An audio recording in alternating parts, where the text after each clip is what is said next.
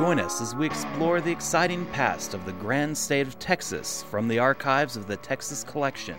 Host Dr. Mary Landon Darden will introduce Texas history writers who will tell dramatic and often little known Texas tales right here on Treasures of the Texas Collection.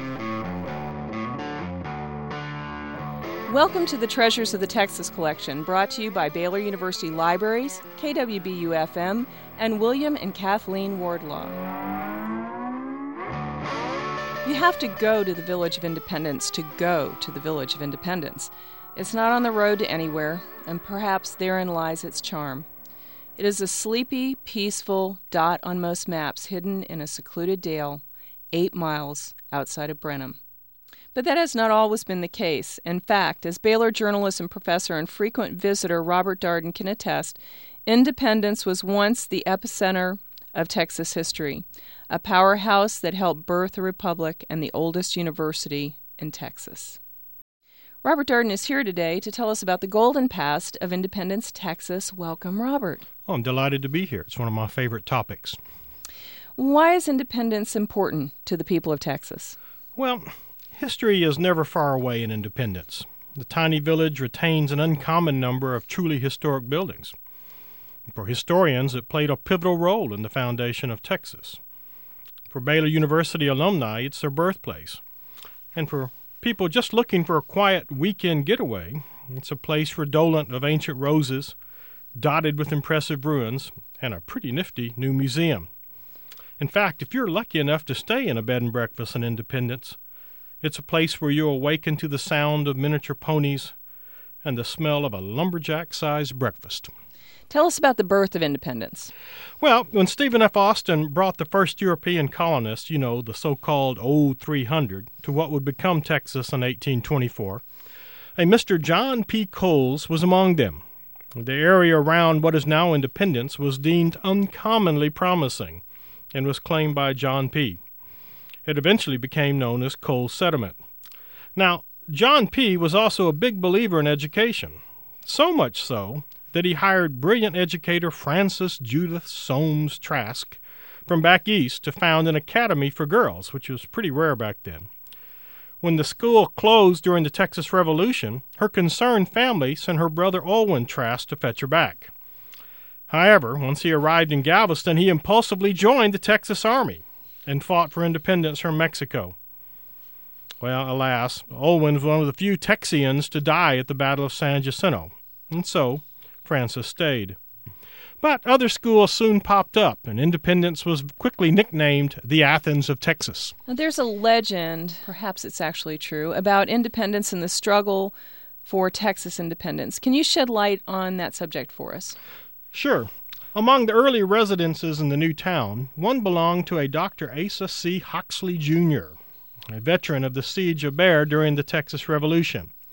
Hoxey built what was then the grandest home in Independence under the direct supervision of an imported French architect. Took dozens of slaves nearly two years to complete. And so, in the darkest days of the Revolution, after the fall of the Alamo, General Sam Houston and his staff stayed with Hoxey en route to San Jacinto. Now, during a heated strategy session, so the story goes, Hoxey's granddaughter toddled into the parlor. Houston stopped, picked the kid up, placed her on his knee, and declared, If this child smiles on me, it will be an omen of victory. Well, you know how that ends. The baby smiled, and it was indeed a good omen. By the way, Hoxey was later appointed the Republic of Texas's first medical censor. He was charged to keep the state free of the patent oil salesmen and medical quacks who plagued the frontier. And Houston, well, he decided that Independence would be a good place to raise a family as well. Well, it makes sense. Back then, Washington County was the wealthiest, most populous county in the entire state in the 1830s and 40s. And when Texas did declare its independence, and nearby Washington on the Brazos, the delegates and guests actually stayed in the newly renamed Independence because of the number and quality of accommodations there. Now, Independence is also an important site for Baptists, is it not? That's right. One of the first three Baptist churches in the state was founded in Independence on September 1839 with a whopping 11 members. And by the way, it remains today as the oldest Baptist church in continual operation in the state. In fact, only a couple of years after the Alamo and San Jacinto, there were enough Baptists that a group of them began meeting in nearby Brenham to talk about opening a religious college. The committee consisted of the Reverend James Huckins, the first Baptist missionary to Texas, Judge R.E.B. Baylor, and Dr. William M. Tryon, another Baptist missionary to Texas, who had the initial idea of a religious college. Now, their goal, as one early supporter wrote, was, quote, to found a Baptist university in Texas upon a plan so broad that the requirements of existing conditions would be fully met, and that would be susceptible of enlargement and development to meet the demands of all ages to come. Well, after much wrangling, these, these are Baptists after all, and four years delays caused by little things like the constant Comanche raids and an invasion by Mexican forces, that's just what happened.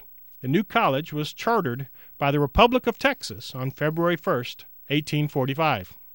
That new college didn't exactly have an easy go of it, did it? No, it didn't. Actually, the first order of business was to come up with a name. The four finalists were San Jacinto University, Tryon University, and Milam University before the group settled on Baylor, much to the dismay of the old judge. Now, they needed a place for Baylor. Capitalists all, the first trustees opened bidding to all Texas cities. Whoever offered the most would get the first Baptist college in the state, and that included land, existing buildings, livestock, cotton, hay, money, in short, everything would be considered in the bid. So the village of Travis came up with $3,500 worth of goods and services on that very scarce commodity, cash. Shannon Prairie topped that with 4725. Huntsville saw Shannon Prairie's offer and scrounged together $5,400. But in the end, as you know, Independence won, cobbling together nearly $8,000, which included, by the way, a brace of oxen. Civic leaders pointed proudly to the profitability of its existing educational institutions, its location on the Houston to Austin stagecoach line, and the large population. Tryon, incidentally, was the pastor of Independence Baptist Church, the largest and most influential Baptist church in the state back then. Sadly, he did not live long enough to see Baylor flourish. He died in a yellow fever epidemic in the swampy little village of Houston. He remained when wealthy people fled, still tending to the sick. And thus began the hard slog of building and staffing what would eventually become the first co ed institution of higher education west of the Mississippi, Baylor. Robert, we know a lot of famous people attended Baylor University. Can you talk about some of the more interesting students? Well, one of my favorites of the very earliest attendees was a remarkable young lady by the name of Sally McNeil, who kept a detailed diary of her two years at Baylor at Independence from 1858 to 1859. Now, Sally vowed at an early age never to marry and her very frank diary with its minute details of day to day life still delights historians today, especially with its vivid depictions of some well known administrators and professors, including the beloved Horace Clark, who was head of the female department, and the very austere Puritan, the Reverend Rufus C. Burleson, who was head of the boys. Now, Sally's diary is a quirky mixture of girlish pranks and deep discussions of Latin and philosophy and literature, all done in the elegant style of the day. I mean, even her criticisms are elegant. Quote, we had a fine serenade from the brass band last night, as everybody declares, but I could not think that there was any harmony in the discordant sounds so near us. I like its strains heard at a distance. As for the entertainment, the young ladies would have concerts, while the boys would have rousing, heated debates over such topics as whether or not Charles of England should have been executed. There existed a big rivalry between the two branches of Baylor in those days, and the girls' college in particular flourished under Clark's enlightened leadership. Well, Sam Houston is certainly one of the most famous residents of Old Independence. Are there any interesting stories from his days there? There are lots of stories. You know, one of the homes still standing in Independence from that era belonged to Sam and Margaret Houston and his very formidable mother in law, Nancy Lea. Now, Sam Houston, as history tells us, was a legendary reprobate whose intemperate language scandalized society even as he motivated his troops. And Houston continued a lifelong feud with Rufus Burleson, the autocratic president of Baylor and pastor of the First Baptist Church. Now, according to historian Robert Reed, quote, Houston and Burleson would quarrel in public, then go into Old Independence Baptist, confess their sins, fall on the floor in repentance and prayer, reconcile, walk outside, and resume their quarrel. Baylor trustees repeatedly reprimanded the abrasive Burleson, but to no avail. Still, near the end of his life, Houston finally saw the light. He repented and asked for baptism in the creek that separated the men's and women's divisions of Baylor and flowed right by the church. Houston's conversion, by the way, was greeted as an event of statewide importance by joyous Baptists. However, some of those waggish Baylor boys allegedly dammed the little stream, causing it to turn muddy overnight and forcing the baptism more than a mile upstream. According to at least one source, when Sam was told that his sins had been washed away, he retorted, Well, I certainly feel sorry for the fishes. You know, uh, they also say that Houston's wallet was apparently baptized as well, because he promptly declared right then that he'd henceforth pay the pastor's salary. Can you talk a bit about the Baptist church that now stands as a museum for both Independence and the early Texas Baptists? Well, I'd love to. The Independence Baptist Church is now a museum to Texas Baptists. It retains many original fixtures, including a rough hewn chandelier, some gorgeous early stained glass, and the wooden pews including Houston's, where he studiously carved his initials with his ever present pocket knife. Sam took his whittling very seriously. Also still standing is the bell tower, with the church bell created from melted silver dollars and silverware donated by Houston's mother in law, Lea. She's buried next to the brand new Independence Baptist Church, which sits across Farm to Market Road 50 from the original, and most importantly, still within the sound of that bell, which was her final wish. As for the lovely Margaret Moffette Lea Houston, she's buried in the Independence Cemetery, the victim of yet another yellow fever epidemic, this one in 1867, when entire families are lost and some Texas coastal towns are decimated. Back then, a hastily enforced quarantine meant that her body could not be transported to Huntsville for interment next to her late husband, so she stayed in Independence. The Independence Cemetery is the resting place of a few of the town's more colorful residents through the years. Can you tell us about some of those residents? Well, it's a great place, Mary. It is indeed a fascinating and peaceful spot. Was established in 1823, so it boasts the grave sites of many early Texians. It fe- features, for instance, the grave of Robert McAlpine Williamson, better known as Three Legged Willie. Willie was a veteran of both Gonzales and San Jacinto, somewhere losing a leg along the way and replacing it with an ungainly contraption of his own devising, hence the nickname. He achieved fame as the quote, law in deep East Texas, dispensing justice, when necessary, with a pistol, like his more famous counterpart in Langtry, Judge Roy Bean. Three legged Willie complete with a coonskin cap, sporting nine tails, by the way, opted to retire in Independence, and his marker is a popular start stop for Western history buffs. Now, one of the most fascinating people buried in the cemetery is General Jerome Bonaparte Robertson. They had better names back then than we do today, don't they? Robertson had just graduated from a Kentucky medical school when he heard of the fight for Texas independence.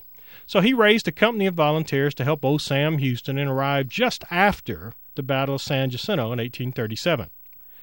Robertson liked independence so much that he decided to stay, despite the frequent Comanche raids. He served in both houses of the young Texas legislature, and when Texas joined the Confederacy, raised the 5th Texas Regiment, which is attached to the legendary Hood's Brigade. Now, few brigades saw more action than Hood's. They fought in 40 significant battles. Robertson himself was wounded five times, including once at Gettysburg. After the particularly vicious Battle of Antietam, he succeeded Hood as general. In fact, his son, Felix, was eventually elevated to the rank of general as well, and they became one of the only two father son general combinations in the Civil War. Robertson's beautifully restored home, by the way, still sits across from Windmill Hill, the site of the original Baylor campus. The Independence Cemetery has other intriguing markers and grave sites, including my favorite, one for Tacitus T. Clay, a scholar of Latin and Greek, who, along with his four sons, served under Jerome Robertson. The sons all returned safely, but Clay lost a leg. You know, this is no small feat of the men who originally enlisted in Hood's Texas Brigade, only 12% survived the horrendous battles of Second Manassas, Antietam, the Wilderness. They were even in the infamous Devil's Den at Gettysburg.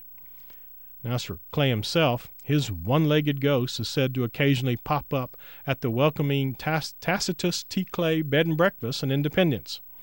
Maybe he's in search of one of Thelma's wonderful breakfasts. Oh, my. So, what happened to Baylor? Well, the college flourished for a time in independence, but eventually declined. It struggled to recover after the Civil War and the changing immigration patterns. The railroad bypassed the town for Brenham, and the dirt roads from Brenham and Navasota were virtually impassable in the winter. With the death of the popular Baylor president William Carey Crane, its fate seemed sealed. The Baylor Men's College left for Central Texas, where it joined Waco University in 1886. Later that year, the popular Women's College left for Belton and became, in time, the University of Mary Hardin Baylor. Now, in 1885, Independence had five steam grist mills and cotton gins, three churches, two colleges, good public schools, and a population of about 500. But after the departure of Baylor, just five years later, only 300 people remained. Membership at Independence Baptist, once reaching a high of 159 members in 1886, fell to just 48 at the turn of the last century. As for the buildings of Old Baylor, archaeologist Jay Ballou has established that the main building suffered six major fires between 1888 and 1901. A black orphanage on the grounds, I'm sorry to say, may have been the target. The remaining buildings crumbled then in disrepair, and their handsome stones incorporated into other buildings, including the new Lueckemeyer Bentke store, a combination grocery store, restaurant, and pub that is still the heartbeat of the community today. Still, being isolated and relegated to the backwaters of Texas history isn't necessarily all bad, at least for the people who love Texas history. Well, that's right. Being off the beaten track meant that a host of historic buildings survive even today, Mary. One such home is the Seward Plantation, built in 1855 from hand sawed cedar by John Hoblit Seward. Seward's an interesting cat. He traveled from Illinois to Texas in 1820 with two horses, a saddlebag, a couple of knives, and a Kentucky long rifle. He was attacked by Indians in what was then Indian Territory, and eventually came to what was still called Cole's Settlement at the time. Seward chose a high hillside with massive oaks and a perpetual spring, then returned to Illinois to retrieve his family. The Kentucky long rifle, by the way, served Seward well when he fought beside Sam Houston at the Battle of San Jacinto. The main buildings were lovingly restored a century later by his descendants. The Seward plantation is still a working farm, with most of the original furniture and some unique architectural features, including board and batten slave quarters from a time when the Brazos Valley was a leading cotton producing area, a blacksmith shop, and a double pen haymow, all still intact today. It's available for tours, but by reservation only. What are some of the other buildings that have survived? Well, Independence has several that are worth a peek. One is an ancient structure made of adobe, thought to be a jail, complete with bars on the windows when the area was under Mexican control. Nearby is the Blanton Block, a four building complex that was once a hotel, boarding house, depot, and general store from the 1840s. It was reconstructed years later from the plans of the originals. Of course, many, many buildings are lost, including several magnificent mansions from the early 1800s that now exist only in faded photographs and drawings. Even for the Masonic Lodge, once, which once boasted a who's who of early Texians as members, it's gone too. As for the buildings of Old Baylor, what remains survives on two facing hills, separated by the highway and the little creek dubbed the River Jordan by Baylor students since it separated the male and female campuses. The boys of Baylor, by the way, refer to the other side of the creek as the Promised Land. Hmm. The columns of the female college at Academy Hill are perhaps the most impressive sight. The Independence Historical Society has moved several other historic buildings nearby to create an unusually Pleasant Park, especially in the spring when the surrounding fields are awash in bluebonnet blue. On Windmill Hill, the foundations of the men's college are the centerpiece of a self guided walking tour, complete with fascinating color markers that recreate what life was like at Baylor more than a 100 years ago. Fortunately, for those who love history and pleasant things, Independence has had a number of angels throughout the years. Can you tell us about some of those angels? Uh, you know, that's right. One is Houston businessman David Wolfe, who has worked tirelessly with the Independence Historic Foundation to protect the village from the worst excesses of modern life buying at risk land, planting oaks, creating walking paths, and erecting a host of fascinating plaques and memorials. Another is graduate from Baylor, Lynella Gray, who has become the village's unofficial mayor, and she's the hostess to the hordes of Baylor students who arrive each fall for a crash course in Baylor history and tradition. Lynella is a tireless promoter of independence. Consequently, because of their work and many others, Independence today is a soothingly addictive retreat from modern life. Visitors can stroll the entire village, walking up and down what historian Robert Reed calls, quote, the seven hills of independence, although, as he freely admits, you really have to work to get to that seventh hill. Well, across one such hill spreads the famous Antique Rose Emporium, which does an international catalog business in rare roses and other plants and is one of my favorite places. It is spectacular. The Antique Rose Emporium is a nationally known repository of the scarcest of roses. A couple dozen acres of brilliant color, with hidden nooks and crannies, gardens, arbors, ponds, even a chapel all ablaze in color. My favorite is a delicate white Baylor antique rose, salvaged from the ruins of the grounds of Old Baylor, and itself a hardy survivor of more difficult times. What should visitors to Independence take away from their visit to this charming little community, Robert? Well, I like the words from an address about independence in 1952 at a homecoming presided over by the Dr. L. R. Elliott.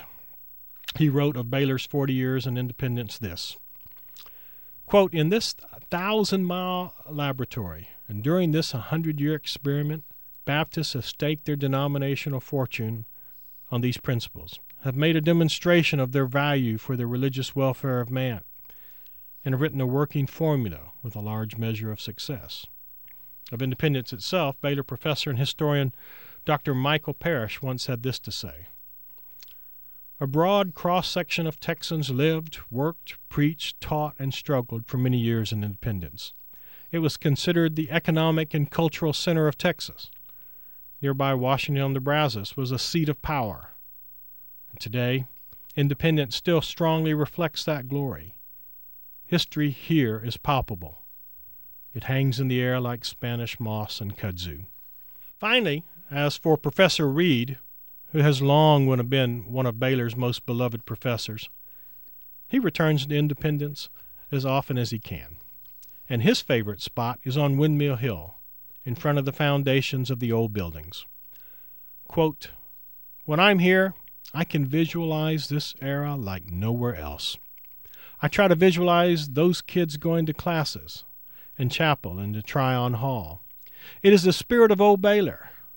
It is the students who came across the frontier filled with a passion for learning. That's what I see when I stand there. So I guess the last question is what will you see in independence?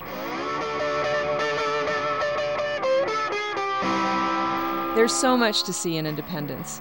And if you can't make it to Independence, the Texas Collection on the Baylor campus has the largest collection of independence related documents, books, maps, letters, photographs, memoirs, diaries, magazines, and even newspaper articles. They also have minutes and official records.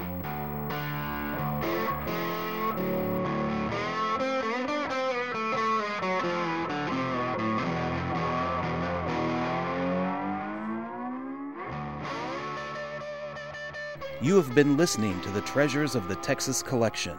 For more information, Google the website, The Texas Collection at Baylor University.